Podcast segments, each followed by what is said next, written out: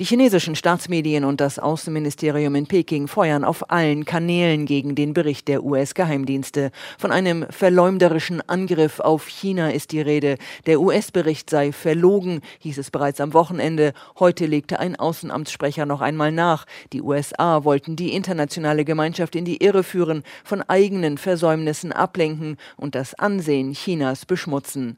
Die vehementen Reaktionen aus China stehen in scharfem Kontrast zu der nüchternen Sprache des Berichts, dessen Zusammenfassung in Washington veröffentlicht wurde. Die US-Geheimdienste kommen zu keinen eindeutigen Schlüssen zum Ursprung des Coronavirus. Sie bezeichnen sowohl eine Übertragung von Tier zu Mensch als auch einen Laborunfall in China als plausible Hypothese. China selbst weist die Laborthese seit Monaten zurück. Die US-Geheimdienste schreiben, für eine abschließende Bewertung fehlten wichtige Informationen. Informationen, etwa Daten zu frühen Infektionsfällen. In diesem Punkt gibt es deutliche Kritik an der chinesischen Führung. Peking behindere eine globale Untersuchung und sei nicht bereit, Informationen zu teilen, heißt es.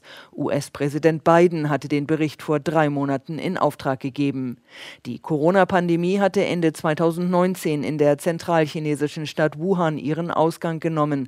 Eine erste Untersuchung der Weltgesundheitsorganisation Anfang des Jahres hatte keine klaren Ergebnisse zu den Ursprüngen des Virus geliefert.